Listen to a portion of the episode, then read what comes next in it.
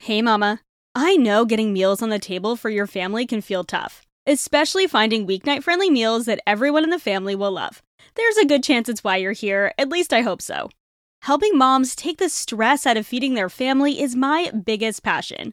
It's why I share with you here, and it's why I created the Healthy Mama Cooking Club. If you've ever wished this podcast came with a weekly done for you dinner plan with a shopping list and meal prep tips, or maybe a recipe library with over 200 family friendly recipes, cooking tips, how to's, and hacks? Well, it does, and it's all in the Healthy Mama Cooking Club over on Patreon. Starting at just $3 a month for access to our 200 plus recipe vault with printable PDF recipes, or $5 a month for weekly done for you dinner plans, plus the recipe vault and bonus podcasts every month, the Healthy Mama Cooking Club is the dinner time solution you're looking for head to patreon.com slash healthymamachris or click the link in the show notes to try it out for a week free and join over 130 other busy mamas making weeknight meals work with the Healthy Mama Cooking Club. I can't wait to see you in there. All right, let's get on with the episode. I just let that come up. Just let it come up and sit with it and until until as long as it needs. And when we do that is when we can process it. When we don't do that, is when it becomes stored in our system and it's going to come out eventually. And it might not come out in the way that you expect it. It might come out in the way of anxiety or inflammation or, you know, some sort of digestive problem. You know, it can come up in a lot of different ways. So, this is such a time. There's so much healing that takes place with a pregnancy loss. There is so much that happens and so much that we need to to to allow to come to the surface and allow ourselves to feel and allow ourselves again coming back to being nurtured and held and supported through that and have that space held through it whether it's someone that you know a loved one a friend or a professional however you have to get that in you have to get that in because otherwise just like not processing and dealing with other traumas this is a trauma you know i felt it was for me um you know it's it will resurface in another way living a healthy balanced life is no small feat especially when you're a mom. With meals to cook, laundry to load, work to do, and humans to raise, it can be easy to feel like we're in an on again, off again relationship with healthy living. But it doesn't have to feel this way. I believe living a healthy life has become way too complicated. What we need isn't a new plan or program telling us what to eat or how to live. We need simple, uncomplicated routines and information that's going to help us live our best, most beautiful life without rules and restrictions. Join me, Kristen Dovniak, holistic health coach, certified intuitive eating counselor, and mama of two, for weekly conversations on what it means to live a healthy, balanced life, uncomplicate eating, and simplify in every area of mom life. Hey, friends, welcome back to the Healthy Balance Mama podcast. I'm Kristen Dovniak, holistic health coach, and your host. Today's topic is not an easy one, but it's a very, very important one and one that I think is essential to talk about as we are talking about women's health. When we talk about pregnancy, fertility, postpartum, it's also important to talk about pregnancy loss, miscarriage, the women who don't make it through a healthy pregnancy, but have to go through the experience of losing a baby, which is difficult no matter what stage of pregnancy you're in. And where I have not experienced a miscarriage like the guest that I have on today with us, I have experienced a difficult pregnancy. The stress and the uncertainty of that alone gives me the greatest amount of compassion for the women who experience pregnancy loss at any stage of pregnancy. October is Pregnancy and Infant Loss Awareness Month, so I am so honored to have my personal friend, the incredible Alyssa Knapp, on talking with us about her experience with pregnancy loss earlier this year. Her experience is unique because it's unique to her. It's also unique because it was during the time of COVID and she was in quarantine.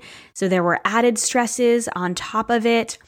But she shares her story in such a real and raw and vulnerable way. She does not shy away from sharing the details of what she experienced, how difficult it was physically and emotionally. And I think that this episode needs to be required listening for any woman who has a body or who has a friend who is a woman because the statistics show that pregnancy loss happens in one in four pregnancies. But in the circles I run in, it is much, much less than that, or much more than that, I should say. I believe it to be closer to one in two. And Alyssa agrees. She says that in the episode that she believes it's almost every other woman who's experienced pregnancy loss um, from the women that she's spoken to. So I hope this episode is encouragement for you if you have experienced pregnancy loss. I hope that it is encouragement for you as a friend of someone else who has experienced miscarriage, pregnancy loss, or infant loss, which we don't go into in this episode. Um, I just really hope that this episode gives you the encouragement you need to seek out help, that it's okay to talk about it, that this happens to so many women and it's not talked talked about enough. And that's why I was so honored that she shared with me her experience and she shared how willing she was to share every bit of her experience with us the physical, the emotional, the heartache, and the healing, and the happy ending that came from all of it that she'll share in the episode. So I am so, so grateful to introduce you to Alyssa Knapp.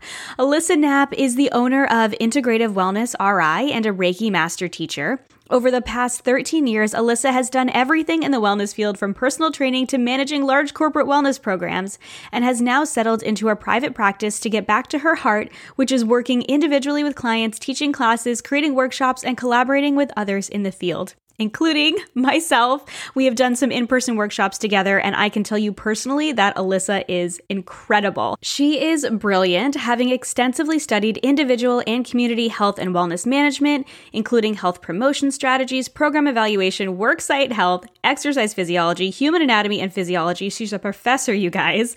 Health psychology, social psychology, behavior modification, psychological research, and mindfulness meditation. So basically, she is brilliant in her her field. And I am so grateful for how open and willing to vulnerably share her story in order to help others she is with this miscarriage, as well as her story of stress and anxiety and healing through that. So I encourage you to check out all Alyssa has to offer because she is just such an incredible human. So without further ado, let's dig into our conversation. Hi, Alyssa. Welcome to the Healthy Balance Mama podcast. I am so, so grateful to have you come on. I feel like us doing a podcast together is kind of been a long time coming. Um, it really has those of you who don't know, um, I mentioned it in the intro, but Alyssa and I have done in person workshops together, and you heard from her bio already that she is brilliant and the work she does is incredible. But today we're actually going to talk about more of a personal subject. Um, so we're going to dig into that in a minute. But first, I just like to start with a short icebreaker as if we need one. We really don't. but it's fun just to get the listeners to get to know you a little bit. So, what do you drink first thing in the morning? Morning when you wake up? Well, I'd like to say a glass of water because I do like to try a glass of water before I start my coffee, but it's a it's a cup of black coffee. Oh yeah. Hot black coffee. Coffee Love is it. such a good way to start the day. I, I, usually try to do the water too, but I've got my I've got my coffee right over mm-hmm. here. We're mm-hmm, recording mm-hmm. in the mm-hmm. morning, so yes, coffee as well. So good. So, if you just want to, you know, briefly kind of introduce yourself and the work you do, I already shared your bio, but kind of before we dig into the meat of things, if you just kind of want to share your passion and, and what you what are you are really passionate about sharing with the world before we kind of dig into your personal story. Thank you. Yes. Yeah, so, um, I would say my biggest passion really truly is empowering people empowering people on helping them give them con- the control that they need to really honor their well-being and their health. So a lot of people feel very powerless when it comes to their health. They feel like they need to be fixed. I tend to work with a lot of people i should say people with anxiety and stress and depression and, and more of the kind of emotional stuff tend to gravitate towards me but you know i do kind of tend to work with people with other physical issues like digestive problems like we've talked about before on podcasts and pain and inflammation because the thing is it's really all related. So i i like to help people learn about their bodies learn about their emotions how to manage their emotions and as you know a huge piece of what i do is energy work and helping people understand their energy, understand how that works and how it's all integrated and how we when we're trying to heal part of ourselves or part of an ailment or something that's going on, we really truly can't do that by just addressing one piece. It's the physical piece, the emotional, the mental and and the spiritual and and that energy piece and and I'm going to be talking about that definitely a lot as we get into our topic today. Yeah, absolutely. I love how holistic your practice is and that you really do bring everything together. I mean, you are integrative wellness and you really truly do integrate all of these areas of wellness. And I know that you're going to dig into this as we we talk about your personal story today um, when it comes to pregnancy loss. So, today we're going to talk about what is a really difficult but important topic.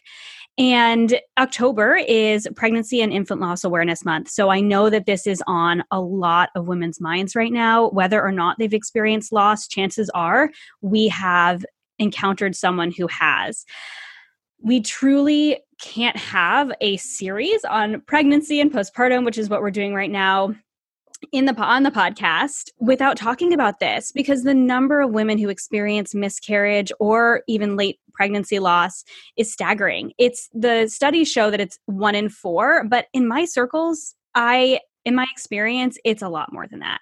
I think I it's really say it's higher. At least fifty percent. I, yeah. I mean, I truly, I think it's probably at least because one thing so i'm i'm very open talking about anything that i go through any experience that yeah. i go through because i believe there's a purpose that we go through every experience and everything. And that's why i'm so grateful that you are acknowledging the importance in this subject and bringing it up in this conversation because it's truly not talked about enough. And that's because it's hard I'll never forget years ago when I was in my early 20s and I had my first anxiety attack, my first panic attack. I ended up in the ER and, you know, thought I was dying, you know, and mm-hmm. you've had them. I know you know yes. what I'm talking about. And, um, and I remember after that experience, I was talking to everybody about it. I was like, oh my God, this has happened. I can't believe it. And I can't tell you how many, I'm going to say women, really, because it was mostly women we're like, oh yeah, that's happened to me. I've gone through. I'm like, why am I, mm-hmm. why is this the first time that I'm hearing about it? And it was the same experience with my miscarriage. It was the same experience. So every again, not that I put it on Facebook, which I probably will when this podcast with this podcast, I'll share it because it's important.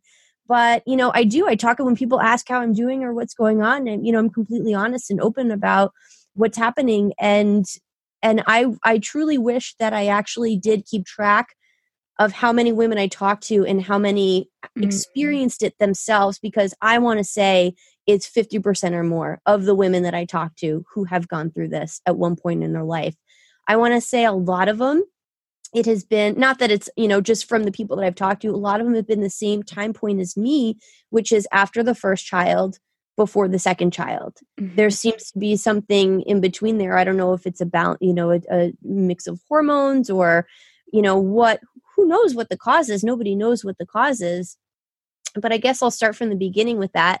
Um, so, so let's see it was uh, january of this year that i um, found out i was pregnant and i was i knew exactly when i got pregnant because i was doing an ovulating test. You know, I wanted to, we had been like kind of casually trying for a while and then like, all right, you know, let's push this along here. so, you know, so I, so I did that in the very first month. I you know, got pregnant right away. And um, around five weeks, I started telling um, family and friends. And it's kind of funny because I'm when with my first pregnancy, I was very superstitious. Like, I can't tell anybody until after the first trimester because of the statistics and all of this stuff. And then the second one, I was like, you know what? It's going to be fine. And even if it isn't fine, I'm going to need the support. So that was kind of my mindset the whole time. And I have absolutely no regrets on anybody that I told. Mm. Yes, it was a very difficult conversation when down the line, even just a month ago, somebody was like, Oh, are you having a baby soon? I'm like, Actually, no.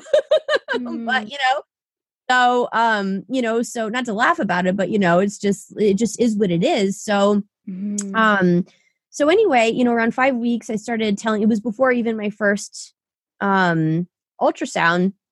So, and in my experience at my physician's office, they don't do any blood work before you go in for your first ultrasound. Eight weeks is the first time you go in for an ultrasound, and then they follow up with blood work and everything after that.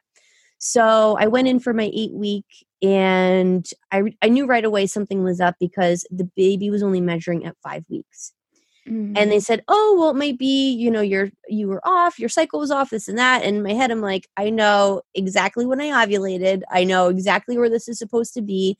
But, you know, there's also that you always want to be so optimistic, right? You don't want to. And it's funny because you and I were talking recently about manifesting, right? And energy and what we're putting our mindset in. So I'm like, all right, well, I don't want to be doomsday in my mind. And this actually turned out to be perfectly fine. So I actually reached out to a Facebook group, a mom's Facebook group that I'm a part of that I felt very safe in. And I just asked, I said, "This is my this is what's happening. You know, this is what happened. I went to this eight week ultrasound. It was only measuring at this.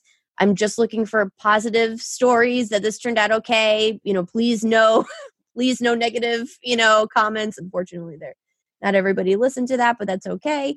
Um, so."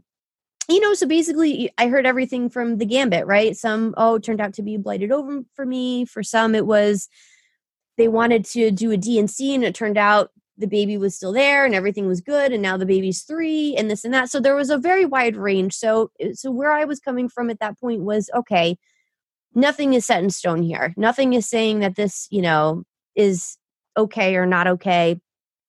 So but in my heart i truly knew something was off. Again just because i i know anatomy i teach anatomy and physiology. I know growth and development and how things are going to go and i just knew you know like i knew. So um, I would say that was probably the absolute hardest time for me of the entire experience was that moment until that final phone call that mm. said what it was. So I so let's see, it was I believe I followed up with blood work right after that first ultrasound. And then they measured my HCG levels and they said it was between four and six weeks for what the measure what the levels were measuring or or five to eight no sorry five to eight weeks. So i'm like okay that's good you know? So feeling good feeling hopeful again. They're like let's schedule another ultrasound. I'm like let's put this off as long as we can because you know and to make sure everything grows to where it's gonna you know need to be. Going for that next ultrasound um i'm trying to remember if we were in quarantine at this point yeah, I believe we were. I believe this was we were at quarantine, so my husband couldn't. Oh no, now it's a blur. um. So, but I know that my last ultrasound was definitely during quarantine because my husband could not come, and that was very difficult. Um. So, so I went in and um, basically the the they still wanted to do another one they still wanted to follow up there were still no results um and you know I, at this point i'm feeling very like unsure very unsure very you know whatever and then you know you still have friends telling you it's going to be okay like it's you know like this is it's all going to be fine um but in my heart i think this is when i started preparing myself mm-hmm. you know this is when i'm like okay this is a real possibility like this is something I have to prepare myself for. Mm-hmm. So, um, and I think it's really tough because especially as a, um, I'm picking up my crystals for comfort. Got my rocks. Um, so, uh, you know, I think this is very difficult too because, especially as, and I know Chris, you're with me on this, the type A personality, you know, we plan, we have a schedule in our minds, and we have, I'm like, all right, well, this, they're going to be this far apart in age, you know, my son and, and this new baby. And if I, so if I can't do it now, when can I get it pregnant again? Now he's going to be four. And now, you know, so like all this other stuff, this other controlling aspects are happening in my head, you know, that are just kind of feeding into the whole emotion of it. So mm-hmm. for me, mm-hmm. a lot of that was really learning to let all of that go. And I think a lot of this for me was a lesson in um, control, you know, as a lot of lessons in my life are for me. It's really needing to release control, know that I can't control everything. And, you know, this is kind of one of those things. Absolutely. So, we scheduled another ultrasound for a week later. There was more blood work done in between, I believe. Um, and then and then at that ultrasound, it was like totally, it was actually like such a terrible day because it was during quarantine.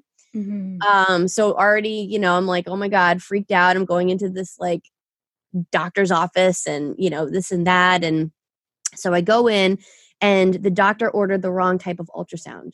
So, as I'm sure most moms know on here, your first ultrasound is um, transvaginal, mm-hmm. right? And that's because the baby's a certain size, they can't see anything transabdominal. So, the doctor ordered a transabdominal ultrasound. So, I come in and the tech tells me that, and I said, You're not going to be able to see anything. Mm-hmm. If that's, you know, if that's what you're doing, she's like, I know, but this is what I have the order for. So I'm like, okay. Oh, I forgot to mention too, this was a, such a, tough experience as well because of the waiting period. I after every ultrasound that I had, I had to wait at least a day for the results to get to my doctor to actually know anything. Mm, so like there so was hard. so much waiting and so much dragging on. It was took a real emotional toll, which you know definitely carried over into the rest of the experience. So um so she ordered the wrong ultrasound. So she did it. Of course, she couldn't see anything, which we knew. So then I just sit in the waiting room for an hour for her to get an order from the doctor to be able to do the trick. Because I'm like, I'm not leaving here until you do another ultrasound. Like, I need to know like what is going on.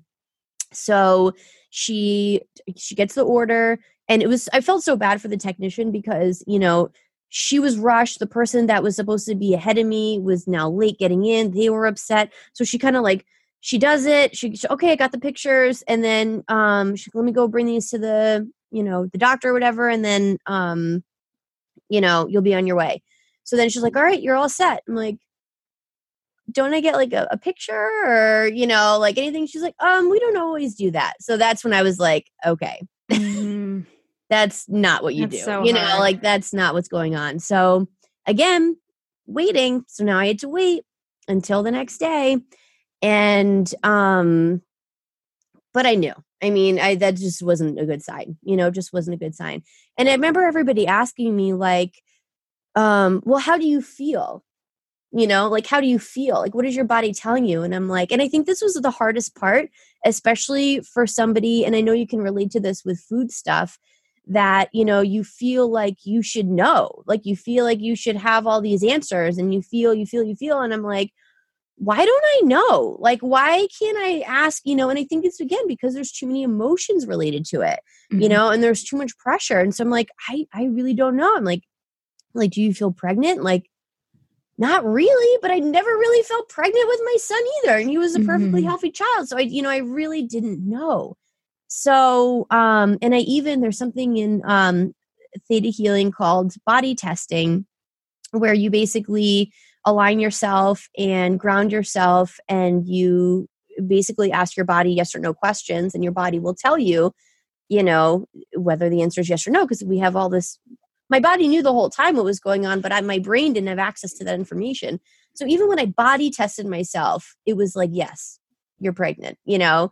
And was that because that's what I wanted to believe? Was it because that's what I, you know, like I don't know. I don't know. But mm-hmm. so I think that was the other really difficult part for me was just the not only the not knowing, but because of who I am and what I do, the pressure, the feeling like I should know. Like I should have this intuitive knowing of my body and what it's telling me and, you know.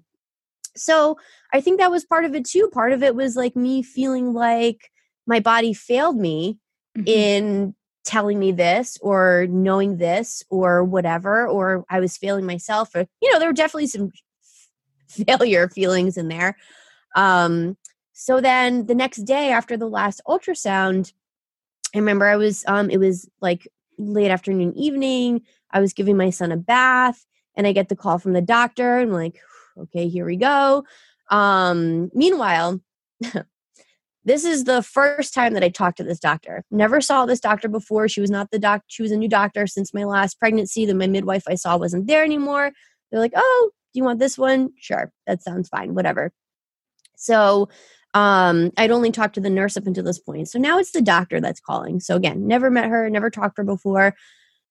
And she says, um, so, you know, we got the ultrasound results. The baby's only measuring at five and a half weeks. Now, at this point, I should be like 10, 11 weeks, something like that. So I'm like, okay. So like, yes, this is this is not a viable pregnancy.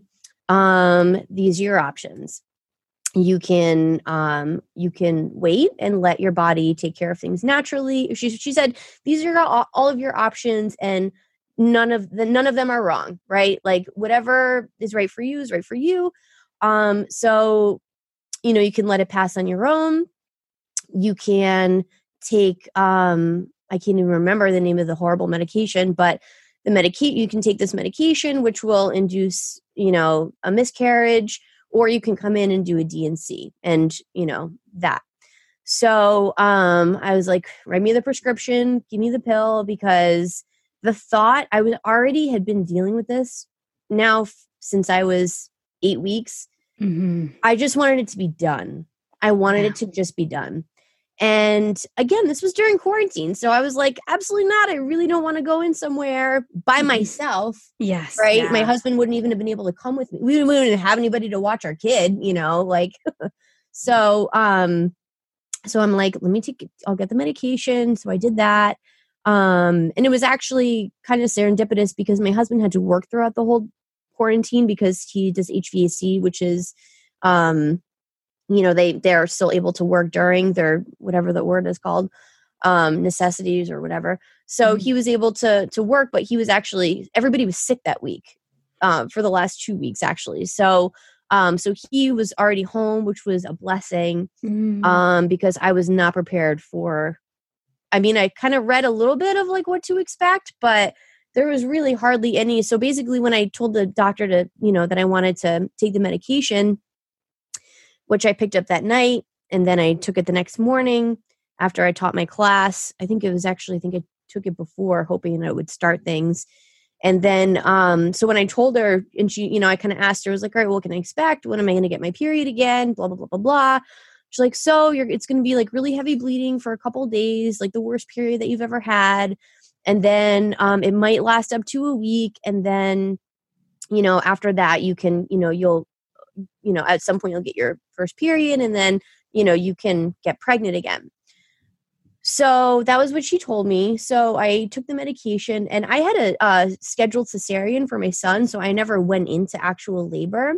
Um but this was what i imagine labor probably feels like like the pain that that i felt it was like contraction i mean of course it is it's literally inducing a miscarriage so it's contracting you know the uterus and it's expelling things out and it's that's what it's doing it's it's forcing the body to get rid of something because it was a blighted ovum was what it was so which is basically an unfertilized egg so it was just it was a um a sac with no yolk so it was just never going to grow past that point. Eventually my body would have gotten the memo and it would have done it itself but again i this is what i chose to do so um so very painful contraction um right away like my bowels just emptied completely like it was a while on the toilet sorry for the graphic but um so like so that happened and then um and then it was very very painful painful cramping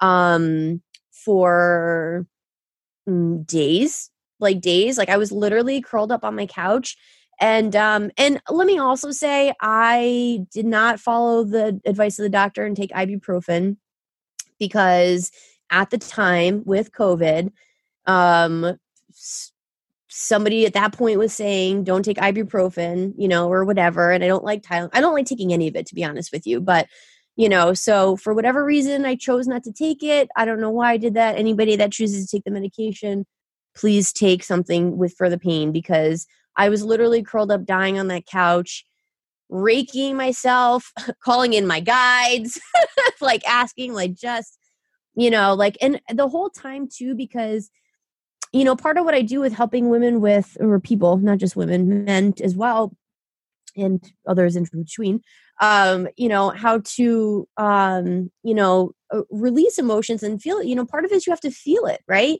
Like, and, and I didn't want to, for lack of better terms, like I really wanted to feel everything through that experience. I wanted to be present for the whole experience because I wanted to be there and take whatever whatever lessons were there to be learned. And it was a very spiritual experience, you know.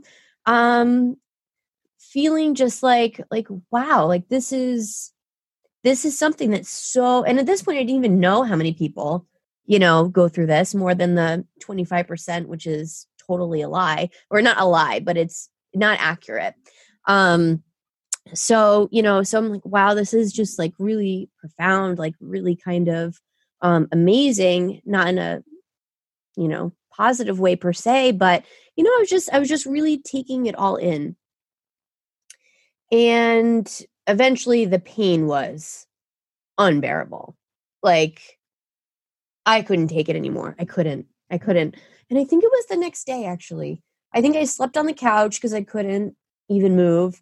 Um, and the bleeding was absolutely horrific. Um, way worse than after having the baby. You know, after you have your baby, there's all that blood and everything. And I think it's because after you have the baby, you have the baby. so, you know, you have that to like distract you and the, you know, oxytocin and everything and all that happening. So, you know, with a miscarriage, you don't have that. You just have the pain. So, um, so so that was very difficult too because it was literally constant and you can't use tampons. You i use a menstrual cup. You can't use the cup. You have to have pads. Um I, so actually i put pads in depends i was wearing like this really crazy diaper situation thing um which was you know which was helpful because i was literally like you know uh, it was just everywhere. It was it was it was very horrible um, so eventually, actually, I had a tooth removed uh, earlier the year previous. So I still had some of the um, the oxycodone from having my tooth removed. So I took one of those, and it was like so old too that it you know was like it was effective enough to get me through what I needed to get through, just enough to kind of take the edge off. Um, I ended up taking some CBD as well. That was actually very very helpful um and i just uh you know kind of continued through. And i would say after maybe day 3 things started to lighten up feel a little bit better but there was so much i was so sore from all the contracting you know like from all the muscles and like all that pain like so that was very tender um and then uh let's see. It was just very bizarre after that you know very bizarre that like okay like this this part is done.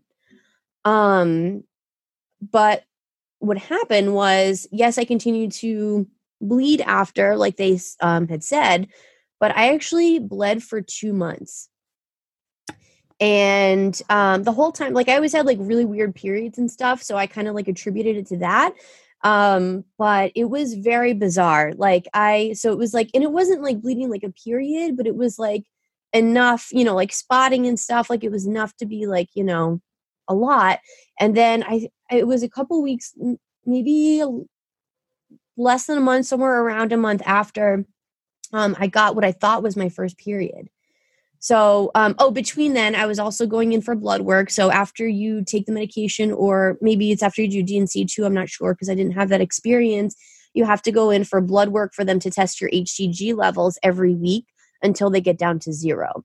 So that was another really tough experience because every week I had to go in and live it all over again. So that was that was hard. Um and then so I so I I get my period um or think that I get my period and it was actually really really funny because I had to send my husband out to get pads and he came home with um adult with uh what are they called? The adult diaper. Um, That's so funny. For incontinence. yeah, exactly. So I'm like, okay, well, the size is there, but anyway, so um so because I told him get the biggest ones that you can find, and these mm. were truly the biggest ones I think on the planet, um, which was it was very funny. Um, so you know, so I go through what I think is my first period, and then um, so it was like really really heavy again for like you know almost a week, and then um, and then it stopped, and then for like maybe a couple days, and started spotting again, and the whole time again like you know helping people heal from these types of experiences any type of experience is is what i do so i'm like why can't i heal myself of this? Like why can't like what am i missing? What am i not learning? What am i not getting from this experience? You know like what is going on? So um you know so then i one morning I was doing this session with a woman. I'm trying to remember exactly even what it was called, but it's basically like a like a woman's circle, like energy exchange, like a little bit of journaling, a little bit of like emotional, you know, release, talk, stuff like that. And it ended up only being her and I. And it was a Zoom meeting. And she happened to be one of the women that I saw and met with um, right after I found out I was pregnant, that I told that I was pregnant and so that was like the first you know conversation so so actually that morning before i woke up to get down to the computer to do this i was getting this pain in my left knee like this is weird. Like what's this pain in my left knee? So um so i come downstairs and um and i sign on and i have this really beautiful session with her. Like she really held the space for me. You know we um we talked we cried. You know it was it was really beautiful really, really beautiful. And I'm still so grateful to her for that. So then I'm just kind of feeling, um, I'm trying to remember exactly. There was something really specific that actually came out of that session with her. And it was, yes, I remember. Um, it was needing to be mothered, needing to be nurtured, not being the nurturer, mm-hmm. not being the mother, but being held. And that was really beautiful. Yeah. Oh my gosh, I think for so many of us who are who are in that space of taking care of others, it is so hard to allow ourselves to be taken care of. And even during these times where we, I mean, we are always worthy to be taken care of, always but I think it can be really hard to kind of switch those roles and to admit that, no, I need that. I need to be taken care of. And I think just my opinion that, you know, this is not, this isn't talked about enough. And this is just, it's almost, it's almost one of those things where it's like, oh, yeah, that happens to women. It happens sometimes. And then you move on from it. And the actual grieving process and the actual need for women to talk about this so that there is more support so those women can be held and can be taken care of it's not where it needs to be.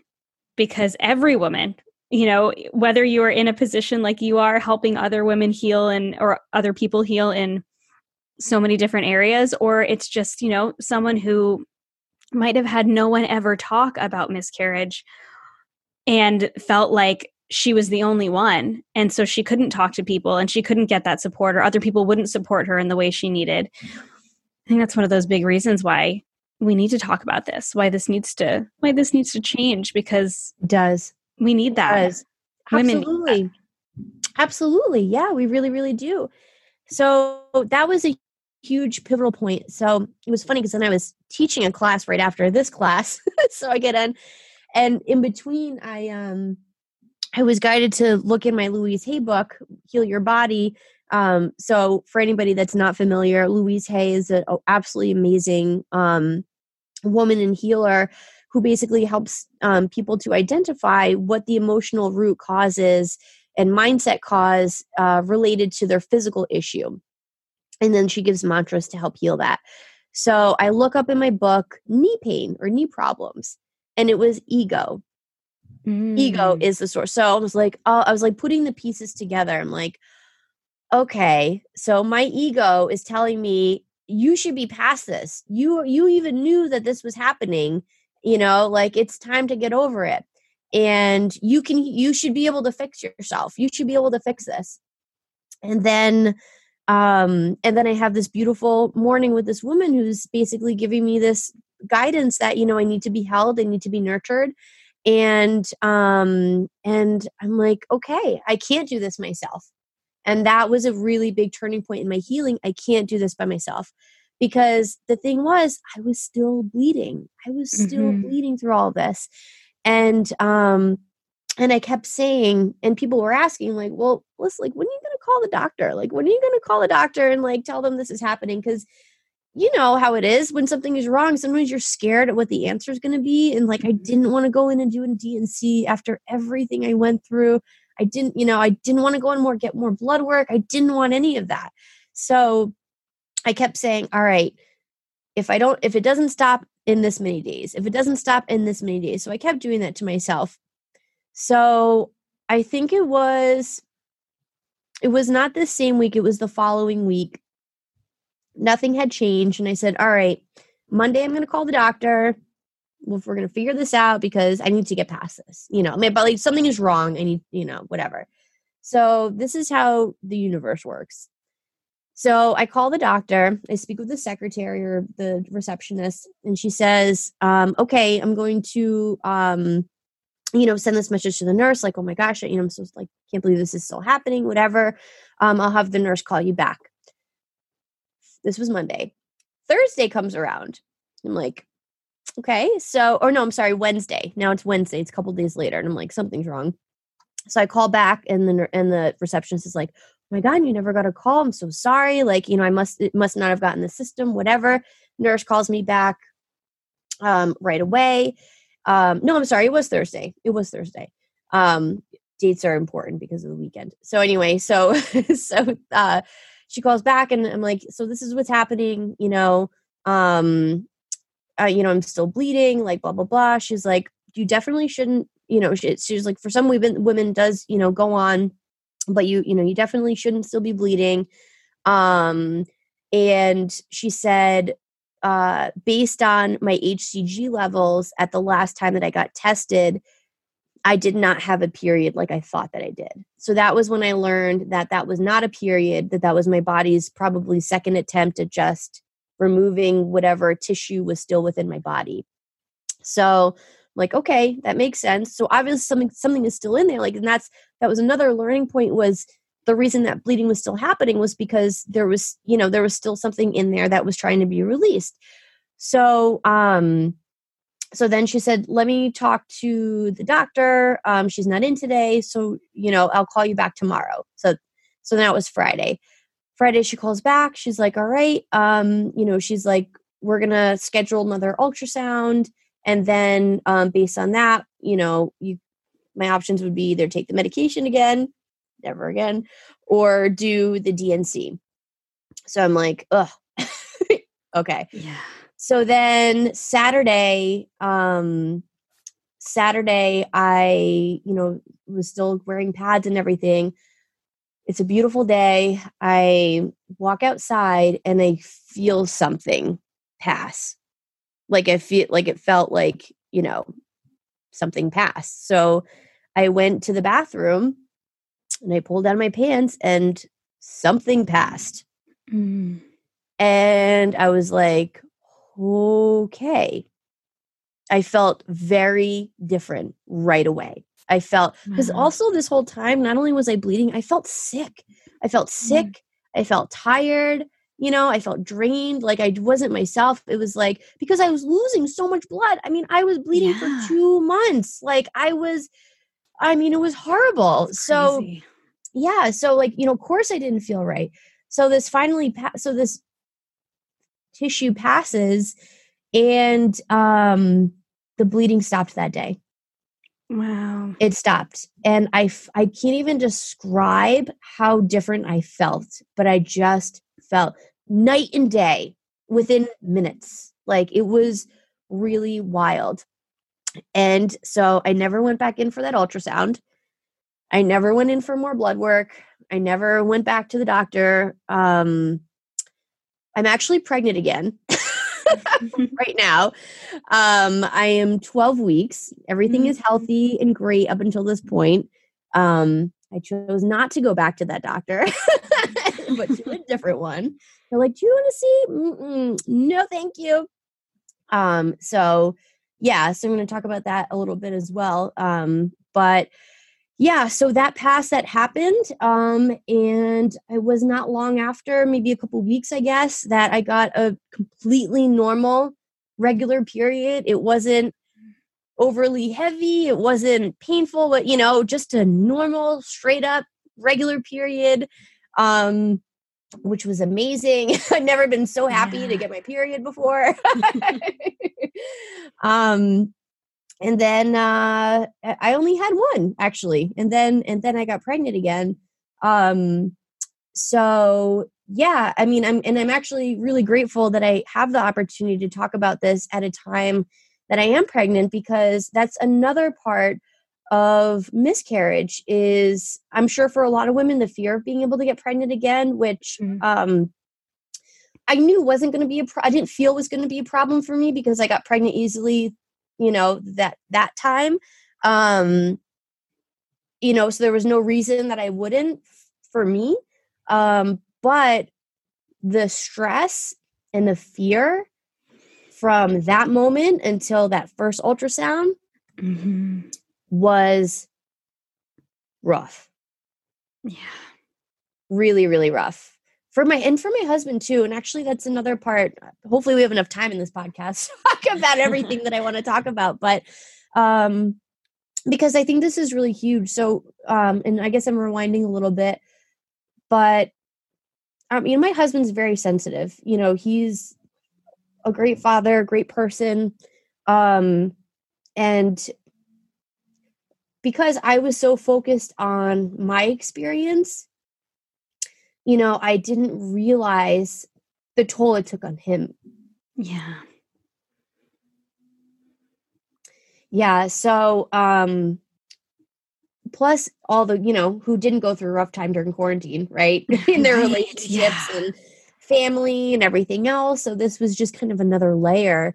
Um, but for both of us, the stress up until that first ultrasound, um, and then oh, the wave of relief when the baby was mm-hmm. measuring to the day exactly where it was supposed to be, and all the you know other pies. We just had an ultrasound on Tuesday, and it was absolutely perfect, and you know moving, wiggling around, doing a little dance, you know, and all of that. Um, so, you know, but but I think for and for the other women I've talked to that are in the same place or have been in the same place that I am right now, you know, tell me the fear doesn't go away. You know, the fear mm-hmm. doesn't go away until, you know, it's, you know, it's completely done. Um, but I, I feel good. I feel really, really good, you know, and I feel yeah. so different than I did in the previous pregnancy. I felt nauseous. I felt bloated. I felt, you know, like the thing, you know, the things that tell you that like things are working, you know, like things yeah. are happening. Like, um, you know, super tired, like all that stuff. So, um, so I knew that this was different. Like I knew that this was different. Um, definitely was a little bit more particular about who I talked to about it mm-hmm. the first one, but mostly because I didn't want people asking, when's your next appointment? Let me know how it goes. Like, I don't tell yeah. anybody when my appointments are anymore because I don't need that questioning. Um, but, um, but yeah, so, so here I am. mm. Oh my gosh.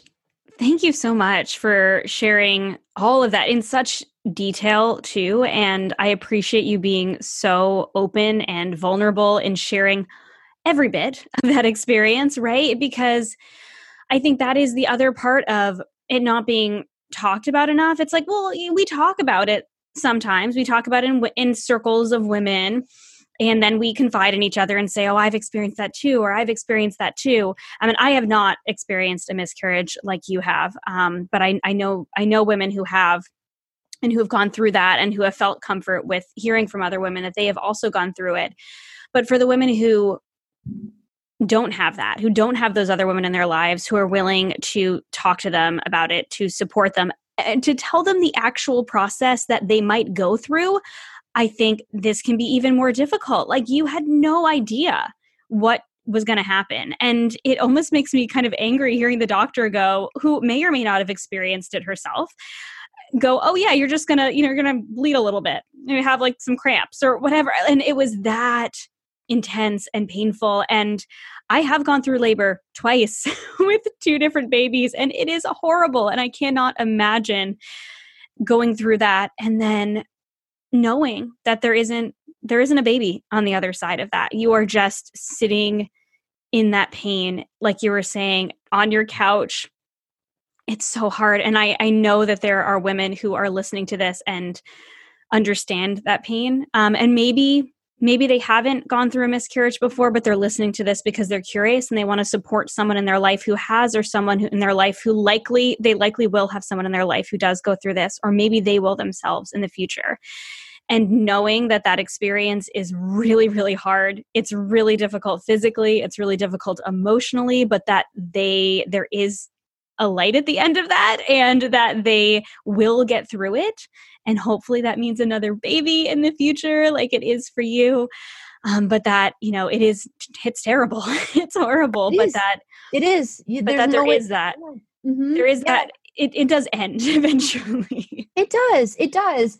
And you know um, my experience uh, well like it's almost like birth right? Birth and mm-hmm. pregnancy experiences vary so much from one woman to the other yeah. pregnancy loss is the same way right like my experience was my experience but you know some of the women i talked to was very very different mm-hmm. you know one person i talked to recently she had a D&C and it was pretty much it like that you know it was pretty pretty much done after that like wasn't you know mm-hmm. was not not to say it was oh it was easy by mm-hmm. any means but they shouldn't experience the same things that i experienced and yeah. the degree that they did so you know it's so i think what i just really want women to know is that yeah you can you can experience a variety of things and talk to people about it talk to other people about it and honestly not even that you have to talk about it because for a lot you know, so many people said, Oh, I'm here if you want to talk about it. I'm here, whatever. And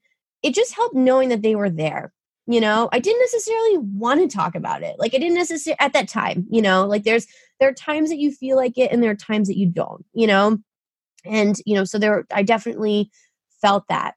Um another thing that I didn't mention that um so actually one of my friends who's one of my Reiki students, she's also a doula and she took my Reiki master training. And um, during our training, during our first class, she shared that she had had a pregnancy loss um, mm-hmm. not long before that class started. So she talked a little bit about her experience. At this point, I had already had that first ultrasound. So. I'd already was very like unsure, but hopeful and this and that. So I was so grateful that our paths crossed. This is my first time meeting her. Mm-hmm. I'm so grateful that our paths crossed because she was a huge support mm-hmm. during this time for me. She helped me just by being there, checking in, giving me resources, you know, like here's like she her midwife had given her some resources which obviously my doctor didn't. Um things like these supplements might help, you know, this that the other thing. So that was great. That was very helpful just having her. And actually, since that experience, we've talked about holding some um, support circles for women with, um, you know, who've experienced this. And also, um, I believe she's thinking about becoming a, a, a trying to think of the name pregnancy loss doula maybe no it's i don't think that's right there is a specific uh do yeah. like service that doulas offer for this particular experience and you know that's really what she was for me that's really what she did for me yeah. in a in a on a friendship level you know mm-hmm. but like you know so so for women going through this that maybe don't have support or don't have somebody that has been through it or can help them or just hold the space for them yeah. during that time because that's really what it is. Like we said right we need to be supported. We need to be nurtured. Like you know we can't be the doers all the time. We need to be the receivers right? So, um, so there is, you know, there are people out there that are prof- can do that for you professionally. Which sometimes it's almost nice. Like it was nice that I, she didn't, we didn't know each other very well. Other than that, you know, it was nice that it wasn't like just my girlfriend or my mom or like whatever, you know, because I didn't really want to talk to those people. Yeah. You, you know, like I didn't really want to. Like there's a lot of emotion some, in that. Totally, mm-hmm. totally, because they're feeling emotional about it too. So, yeah. like, not that you know this woman wasn't, but you know, it's uh, just on a different level. And the fact that she knew what I was going through from her own experience, and I could ask, and she's like, "These are the pads that you want to get," and these, you know, all this kind of stuff. Like, you know, that was that was really, really. um I couldn't have gone through it. I don't think without her, not as graciously as yeah. ungraciously as it felt at times. it is such a needed service. I know I've I've heard of that being available, um, but oh my goodness, I hope everyone who experiences this has someone in their area that can help them through that because yeah, I mean I know I haven't gone through an experience like you have but I've, you know, even just struggling through my first pregnancy, I had a really, I just had a really difficult first pregnancy. I had a lot of complications, and and I, this is not a comparison to to miscarriage whatsoever. But just from the support aspect you know having a doula with me the first time um, was really really helpful just being having another woman there too yeah. who is was just like it's gonna be okay. Just that like woman energy like woman to woman like it's gonna be okay. Here's some resources but also it's gonna be okay. Yeah so I'm wondering if you'd be willing to share maybe some of the resources that she gave you or other resources you found that were most helpful to you, um, maybe in the kind of the, the healing period, kind of either physically or spiritually, emotionally, kind of in that in between, in between, you know, post pregnancy loss and then maybe in the early stages of this pregnancy. Yeah, I think that's I think that's really going to vary for sure from person to person based on, you know, based on where they're at um you know for me what was very healing was really just talking about it and going through it and um you know a lot of being in the moment and grounding and getting out of my head and not trying to control and have expectations you know mm. for the future and for the next one and you know, anything like that. Um, I would say, honestly, I think all the same rules apply for anybody going through any type of experience, which is, you know, seek out any kind of support to help you learn how to, you know, connect with your body, to manage your energy, to manage your emotions. And hopefully at some point very soon we'll have some some groups probably virtually um, and in person that was the other thing. It was again, this was during quarantine and everything, and such a during such a weird time. So you know, it was great that I, you know, we was mostly we were communicating through text. You know, like that's mm-hmm. that's how we were talking, and um and i think i don't think i would have wanted it any other way you know i don't think i would have wanted necessarily be with anybody during that time yeah so um so yeah so i think that you know obviously a lot of things that help for me are meditation um, you know, I love anything that relates to um, balancing the chakras. So when we talk about, you know, the womb and our female organs, you know, those are uh, related to our sacral and our root chakras. So a lot of that has to do with safety, stability, emotion, the elements of earth and water. So just really taking care of ourselves and taking care of our bodies the other thing just to, for women who who go through this or maybe who have been through this or maybe they're in the middle of it now um the other thing that was very interesting after was the the hormones after you know like just like it was almost like that little bit of like I don't know, baby weight or whatever, even though it like never even like progressed, but just like certain things, like so it was very bizarre situation and very bizarre time. And I wish I could give exact resources I didn't necessarily use any exact resources myself to be able to share. Um, other than these are just some of the things that I did to kind of help help yeah. me feel realigned again and in a place that um, you know that I felt okay enough to be ready to to go through that again. Yeah. Oh, I think that's so important though that you're sharing this is this is your experience and this is what you went through and what helped to ground you and to help you through this versus you know just spouting off oh there are all these resources out there but you know everyone is very unique and very individual but i think the core of this whole conversation is is seeking out that help and knowing that you're not alone and yes. knowing that there other women have gone through this and there are those resources there for you and that you deserve to know what it's going to be like and that it's going to be different for everyone and or what it could be like but that it is going to be different for everyone and that your experience is unique but your experience is valid and it's okay.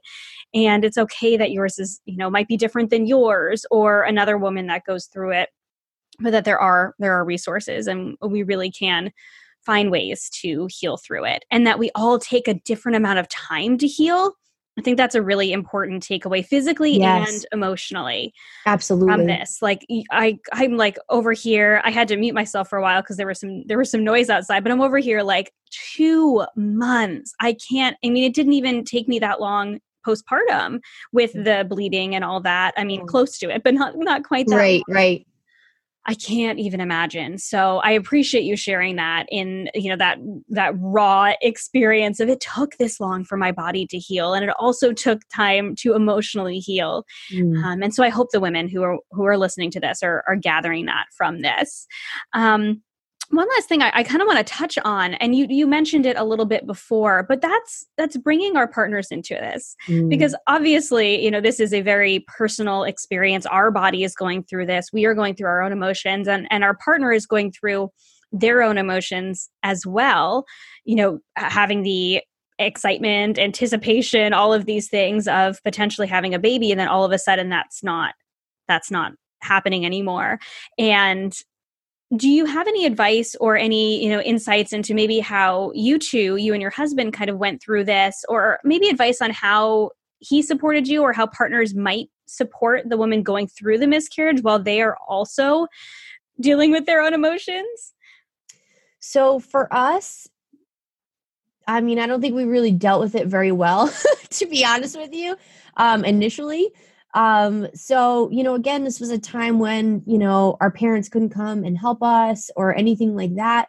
So, um, the way that he really supported me and took care of me, uh, which was the only way way he could was really to just give me the time and the space mm-hmm. make sure i had everything that i needed if i needed water if i needed food you know he took care of our son like me kept him busy kept him out of the house the best that he could and um and that sort of thing in, in terms of you know the actual going through experience but what was really difficult for us was we never really had an opportunity to sit with each other and really process it mm-hmm. or talk about it or talk about so are we going to try this again you know or yeah. whatever for for a for a couple months for a couple months because so we were like two ships passing in the night. He was work during the day. I'd be watching Eddie, and then he'd come home. I'd come downstairs and work. You know, I have my business and everything else. So it was like there was no communication. There was no talking. So I think in terms of, I mean, eventually we did. You know, we were just like, oh my god, like I can't believe we haven't even talked about this yet. Like really, really, we were like, wow, like this is crazy. Yeah. So, and I think that was part of maybe what was lacking in my healing and maybe that's part of what was contributing to the length of time that it took for all this to process. Um and i know for some people they do have like a, they'll do like a little ceremony or something like that to honor. Um this is going to sound really bizarre but um so our first pet together was a bunny, a rabbit named Jackson, and she was our life. She was our absolute little angel, but like we loved this bunny like you wouldn't even believe. it was crazy. Um she passed away unexpectedly uh, the year we got married. She had uh, uterine cancer that spread to her lungs, and we had to put her down that morning. Very traumatizing, Aww. like horrible experience.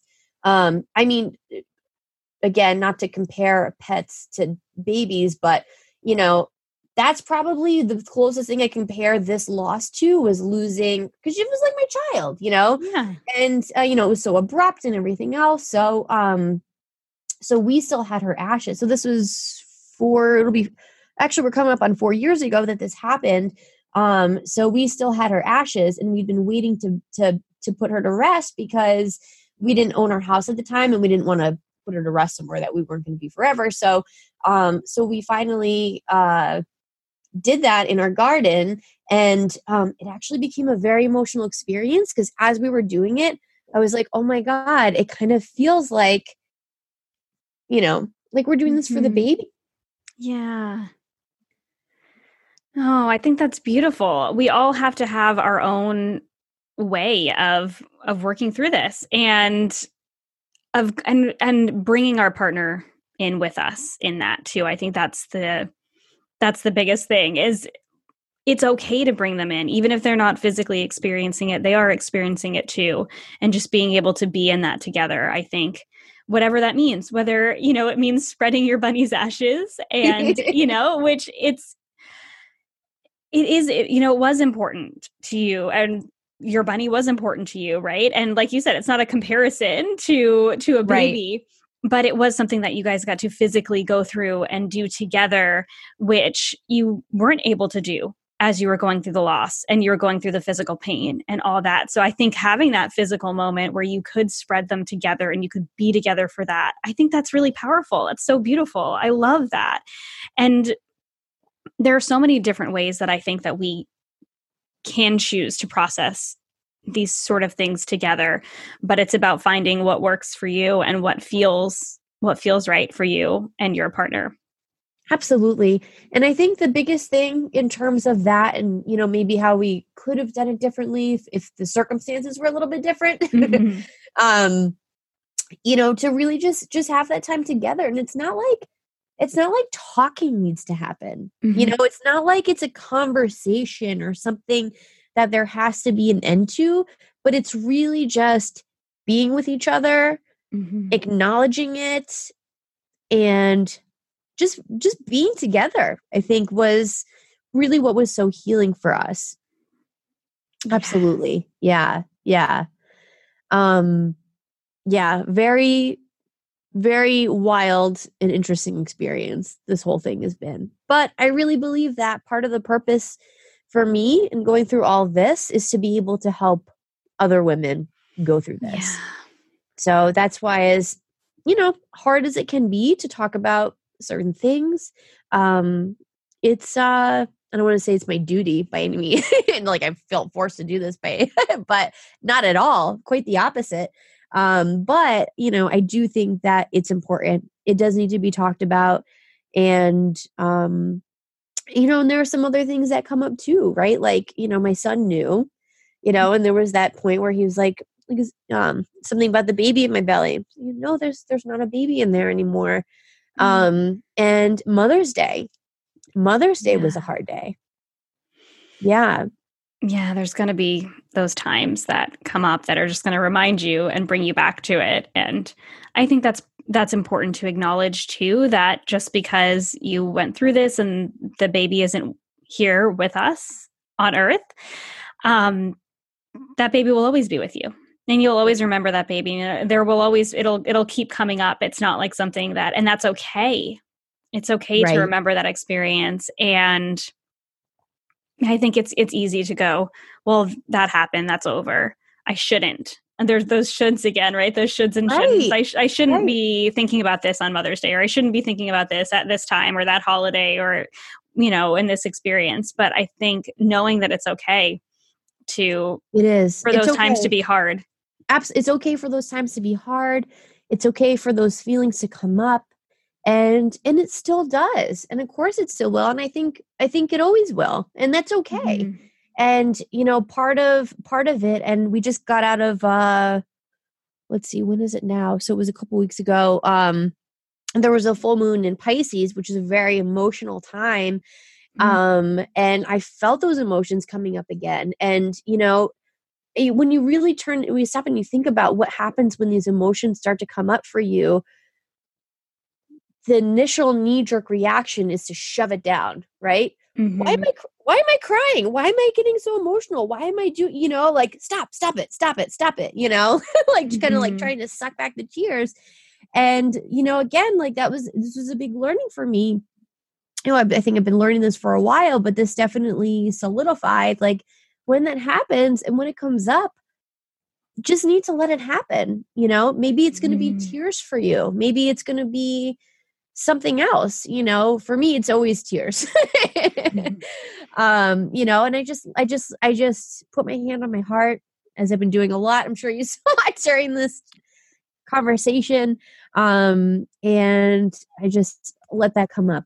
Just let it come up and sit with it and until until as long as it needs.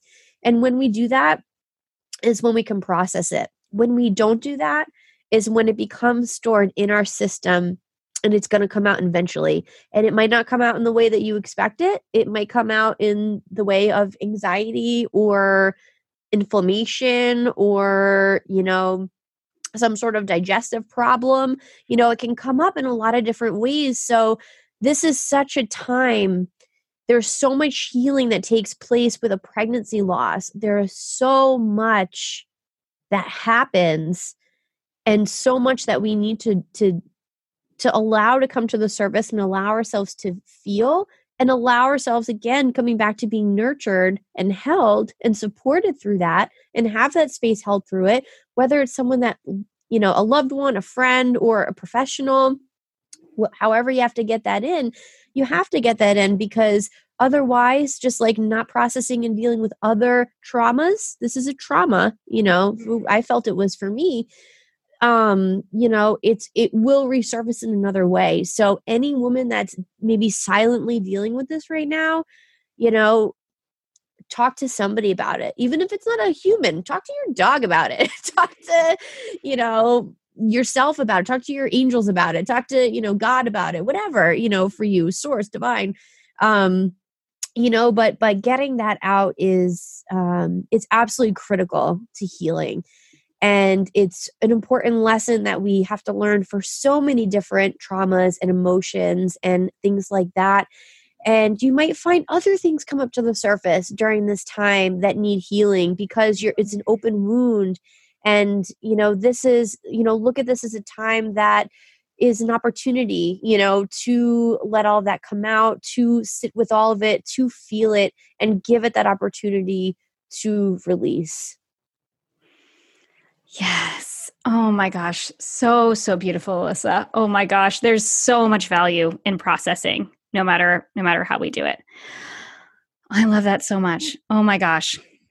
I think there's so much more to this conversation we could we could dig into. Um, but I I want to have you share where my listeners can connect with you, um, especially I mean with all of the work you do, but you know especially maybe future work that you do do around pregnancy loss and circles and and whatever you end up doing um, support you know supporting women um, and well supporting people not to, i know that you support everyone. I mean this podcast humans, is humans 99% women so whenever i have someone on who doesn't just support women i try and correct myself but we include everyone but this is who i talk to so can you just share where they can connect with you yes absolutely thank you so, my website is definitely the best place to start in terms of looking at any offerings that I have. Um, you can connect with me through there, through a chat feature, through email. Um, so, it's integrative wellness, RI, as in Rhode Island, uh, dot com. Um, also on Instagram at integrative wellness, RI. I'm also on Facebook. And um, actually, something that I do on a monthly basis that any person, mother, or anybody that can participate in. Um, it's at no cost. It's a virtual Reiki healing circle. And everybody has a chance to come on to share their intentions if they would like to. Everybody um, gets their energy cleared and receives energy. And we send energy also to each other's intentions. So, whether that's something that they're healing from or if it's um, and then we eventually send it out also to our communities to the country and to the world and for the world for world peace so um, it's a very busy hour um, but that is something so if anybody you know really just needs that space held for them it's a wonderful group um, that we get together every month again virtually. So all that information is on my website. And it's also um, i have a weekly email which you can sign up through the website as well. And through if you go to, on my profile on instagram um, you can you can find information on accessing that as well Yeah, and I will I will put all of those links in the show notes of this episode and you know everything you do on your from the lives on Facebook to just you know everything I've ever been involved in with you is just so incredible. So I'm so excited Thank for them you. to to connect with you more. Um, do you want to end on a little light note since this has been a this has been a hard conversation, but I love to have you know I, I do these little rapid fire questions at the end. It's totally up to you if sure, you want to. Yeah yeah. end on a little fun light note because I know this hasn't, you know, this topic is an important one, but it's not always the lightest one. Right. True. So because you know that I talk a lot about food and you and I have talked a lot about food. Mm-hmm. And um, I love to f- to share food in a way that is joyful. What is your favorite thing to cook? Ooh, that's a tough one. I am gonna say anything Mexican.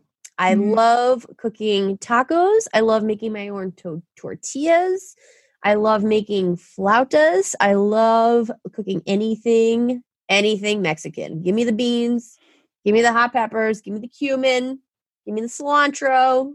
Oh yeah, we're doing lots of um fresh salsa from the garden these days. So enjoying mm. that.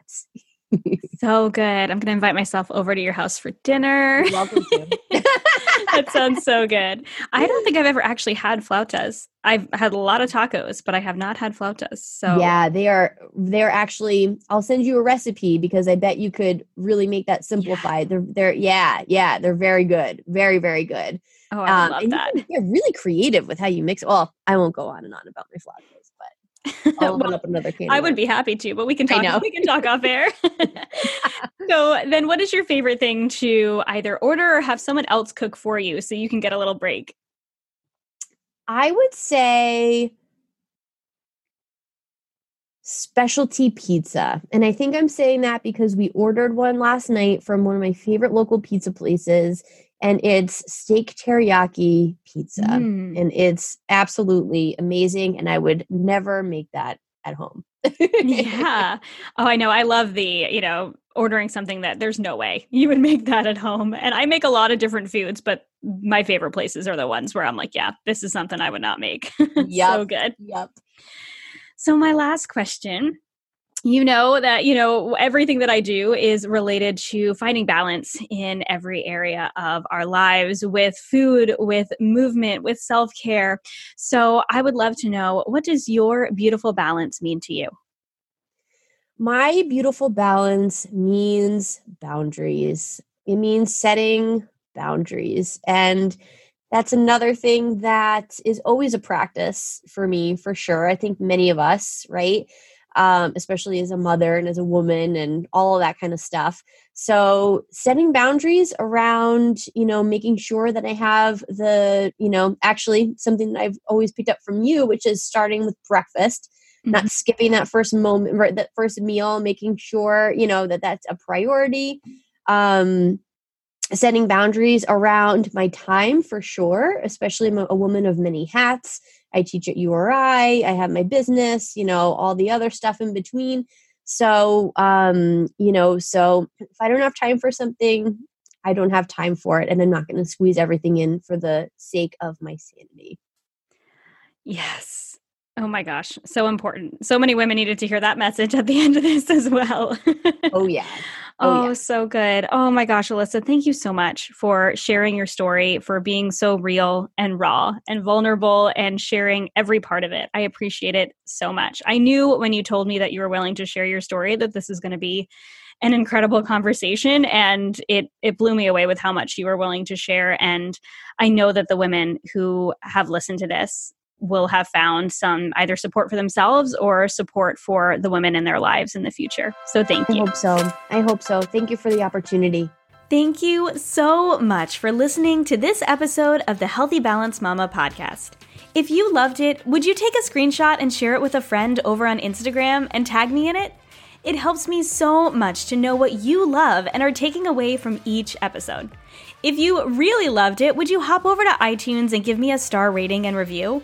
Every rating and review helps this podcast be seen and heard by more women who need to hear the message of balance and wellness without deprivation.